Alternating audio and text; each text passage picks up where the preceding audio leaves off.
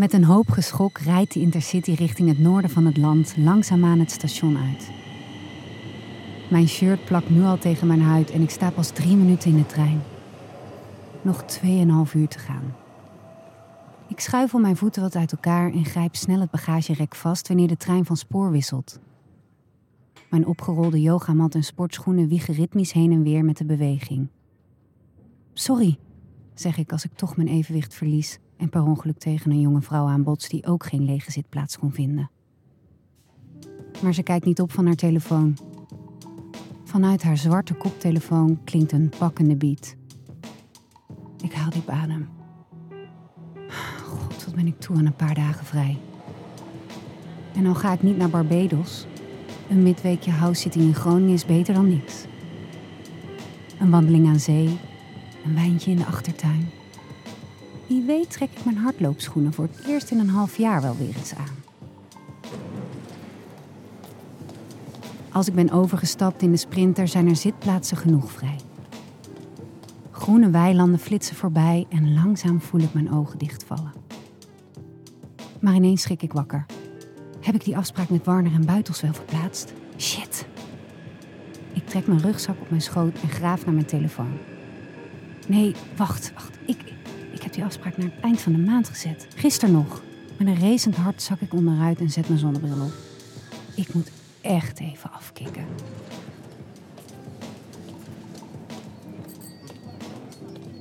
De straat waar Sophie en Michael wonen is amper een straat te noemen.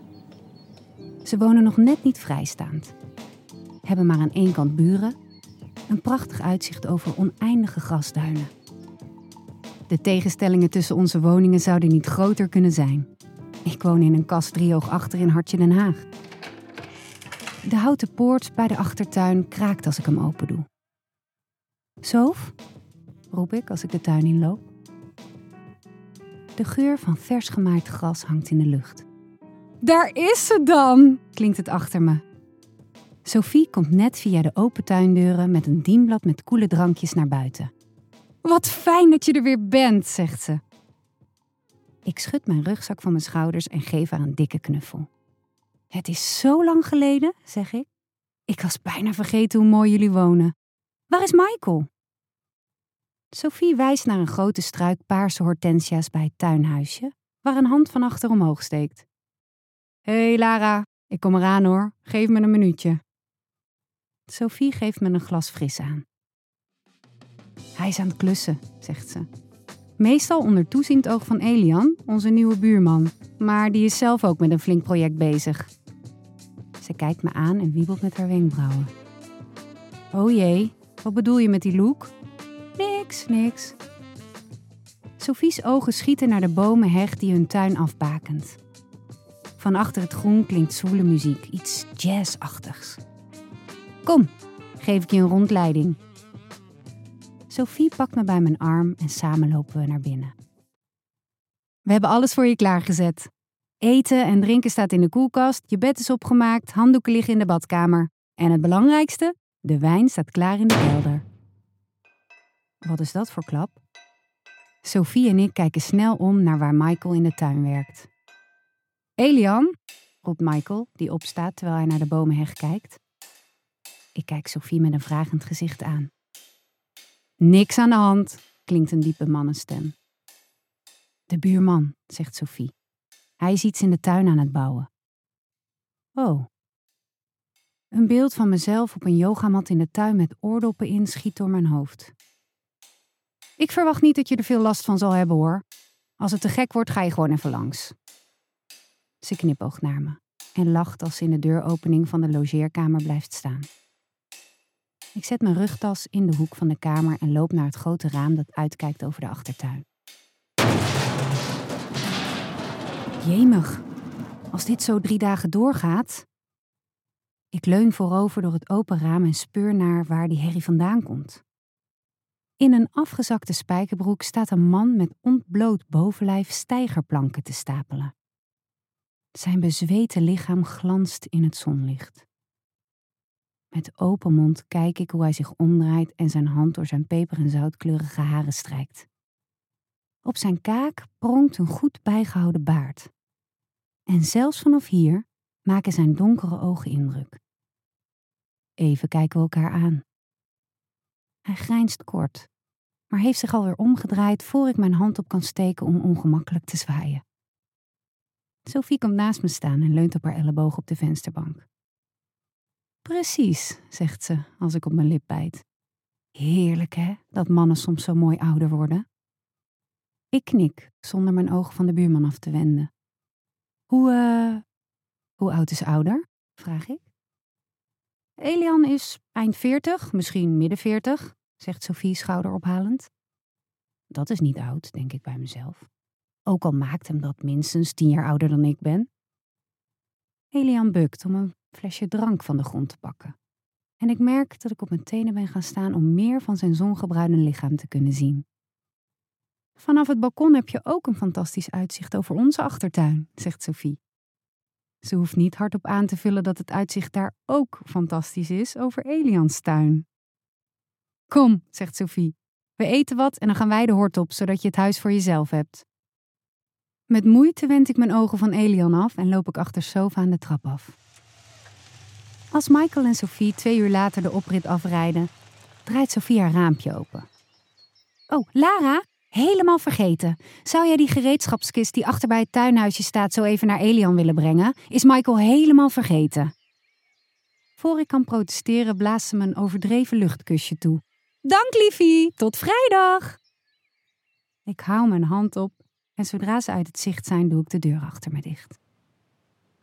Mokkend loop ik terug naar de keuken waar ik uitgebreid de afwas met de hand doe. Het warme water glijdt over mijn handen terwijl mijn heupen meewiegen op een Spotify-muziekje op mijn telefoon. Maar echt ontspannen kan ik niet. De blauwe gereedschapskist die ik inderdaad bij het tuinhuisje vond, staat op me te wachten. Een half uur later sta ik met een glas witte wijn in mijn hand naar het ding te staren. Ach, wat doe ik ook moeilijk. Als ik de kist nu wegbreng, kan ik daarna met mijn yogamat de tuin in. Ik zet mijn glas wijn neer, doe de achterdeur open en pak de gereedschapskist op. Jemig, wat is dat ding zwaar, mopper ik hardop. Kreunend waggel ik op blote voeten door de achtertuin en sjouw ik de kist richting de voordeur van de buurman.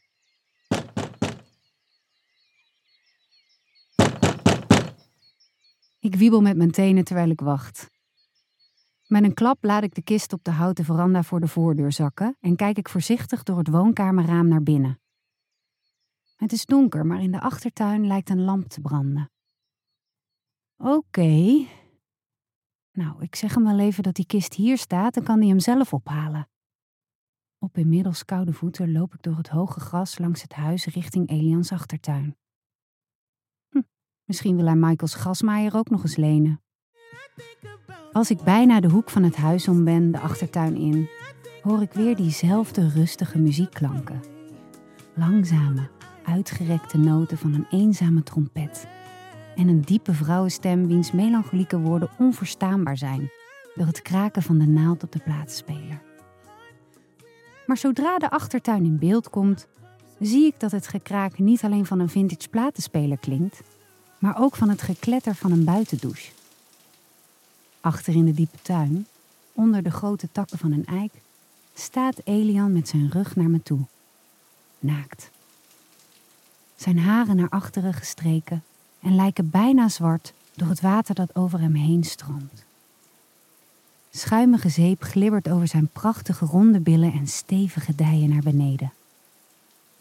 Holy shit. Alsof ik een klein kind ben dat een leugen vertelt, sla ik mijn hand voor mijn mond. Ik zou me om moeten draaien nu.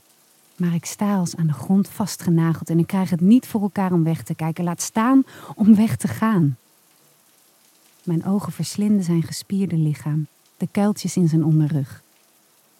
Dit is niet het lichaam van een man die tien jaar ouder is dan ik.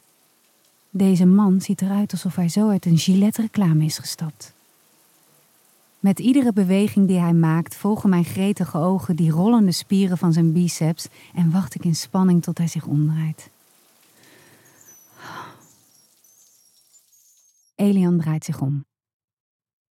Kippenvel trekt over zijn natte huid als hij zich bukt om een handdoek van de stoel te pakken. Hij draait zich verder om en Verschrikt stap ik terug de schaduw in en druk mijn rug tegen de zijkant van het huis aan. Snakkend naar adem knijp ik mijn ogen dicht. Shit, heeft hij me gezien? Binnensmonds vloekend snel wandel ik richting de voordeur. Achter me, om de hoek, hoor ik Elian het trapje van zijn veranda oplopen. Half hijgend bel ik nogmaals aan.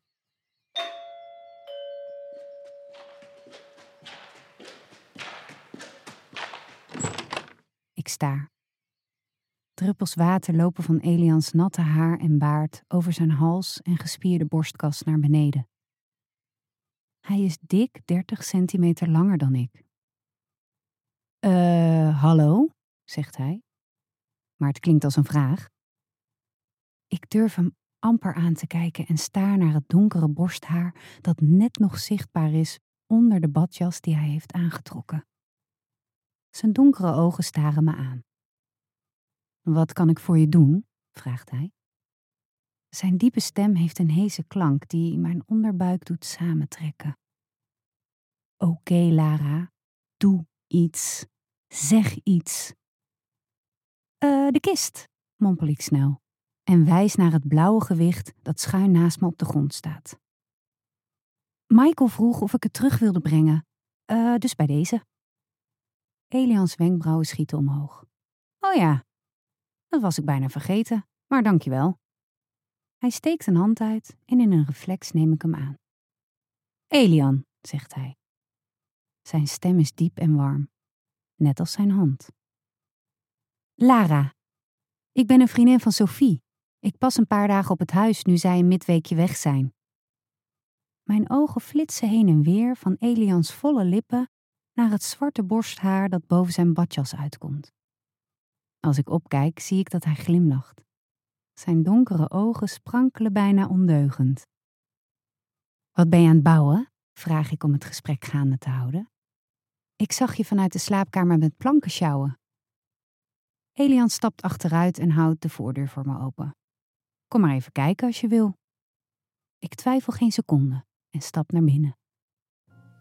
Als hij me voorgaat de gang in, merk ik dat hij naar eucalyptus ruikt. Fris, pittig en een tikkeltje spannend. Binnen gaat Elian voor het raam staan en wijst naar een groot gat achter in de tuin, waar ook een stapel planken en een grote ronde badkuip staan. Daar heb ik dus net compleet overheen gekeken. Daar komt de hot tub. De houtkachel die erbij hoort komt morgenochtend. Eind van de week is het klaar als het mee zit. Ik knik en staar even naar de druppelende buitendouche onder de boom. Die zal vast niet zichtbaar zijn vanaf mijn slaapkamerraam. En wat ga jij hier doen tot Sophie en Mike terug zijn? vraagt Elian. Hij staat vlak bij me.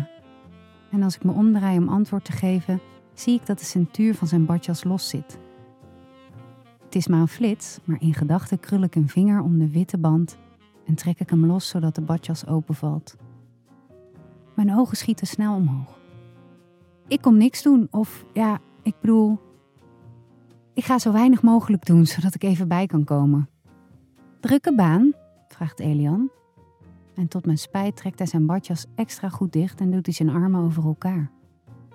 Beetje te druk soms, zeg ik blozend. Op zijn veranda buiten staat een hangmat, gewoven in zonverkleurde repen groen, geel en oranje. Hij ziet er goed gebruikt uit. Soms kan je beter ontspannen als je bezig blijft, maar iets heel anders doet dan normaal. Elian wijst naar de stapel stijgerplanken. Voel je vooral vrij om een handje te komen helpen deze week. Ik trek mijn wenkbrauwen op. Ik heb niet het idee dat ik zo'n plank van de grond krijg. Elian staart me aan. Als zijn ogen over mijn hals glijden, voel ik kippenvel over mijn huid trekken. Tja, er is maar één manier om daarachter te komen. Het lijkt alsof ik zijn diepe stem voel trillen in mijn lichaam. Ik. Ja, ik zal erover nadenken, zeg ik. En weer glijdt mijn blik naar beneden naar zijn kruis. Ik weet niet wat me overkomt. Deze man is een wild vreemde, maar ik kan me niet inhouden. Je deed niet open, net, zeg ik. Elian breidt zich naar me toe, zijn ogen vragend.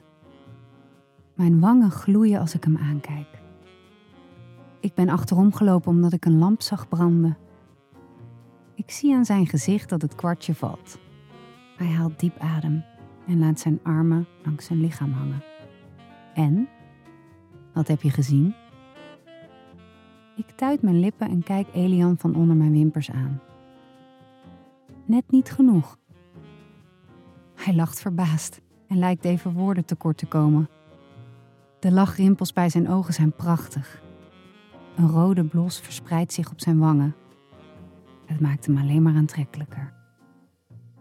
Mijn hart reest opgewonden bij de gedachte dat deze mooie man verlegen wordt van mij. Wat had je graag willen zien? vraagt hij zacht. Ik doe een stap dichterbij. De rand van Elians badjas kriebelt tegen mijn benen. Mag ik? vraag ik en reik naar de centuur van zijn badjas. Hij haalt diep adem. Zijn ademsappel beweegt heen en weer en dan knikt hij. Met twee handen trek ik de centuur los. De jas valt open. En ik snak naar adem als zijn erectie naar voren valt. Hij is half hard en terwijl ik naar hem kijk, wordt hij harder. Als ik omhoog kijk, buigt Elian zijn hoofd voorover. Zachte lippen raken de mijne. Langzaam en voorzichtig kust hij me.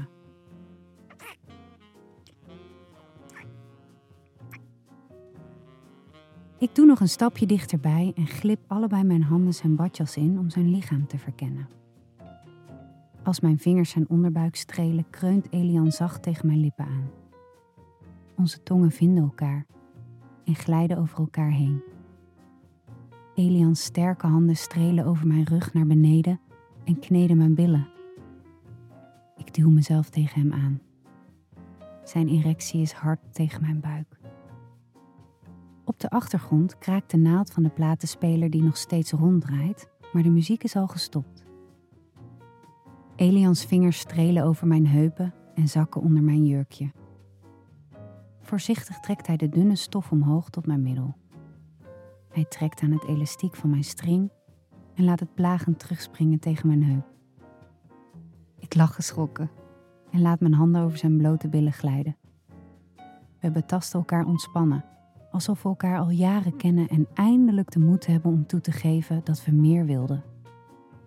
De spieren in mijn nek en schouders ontspannen als hij een arm om mijn middel slaat en me stevig tegen zich aandrukt.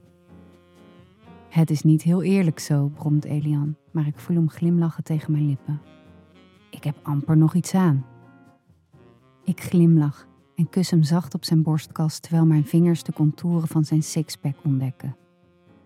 Voel je vrij om het speelveld wat eerlijker te maken. De woorden zijn amper van mijn lippen gevallen als ik een warme hand van mijn billen tussen mijn benen voel glippen. Oh. Ik spreid mijn benen iets en voel Elians vingers aan de voorkant mijn slipje inglijden. Ze zijn warm, heet, tegen mijn kloppende vulva. Ze glijden over mijn opgezwollen lippen en als hij ze voorzichtig spreidt, voel ik hoe nat ik al ben. Hijgend vindt mijn mond de zijne weer.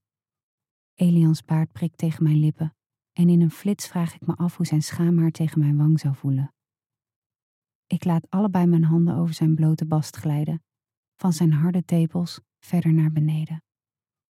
Zijn borsthaar kietelt mijn vingertoppen. Ik kan de drang om zijn penis in mijn handen te hebben niet meer bedwingen.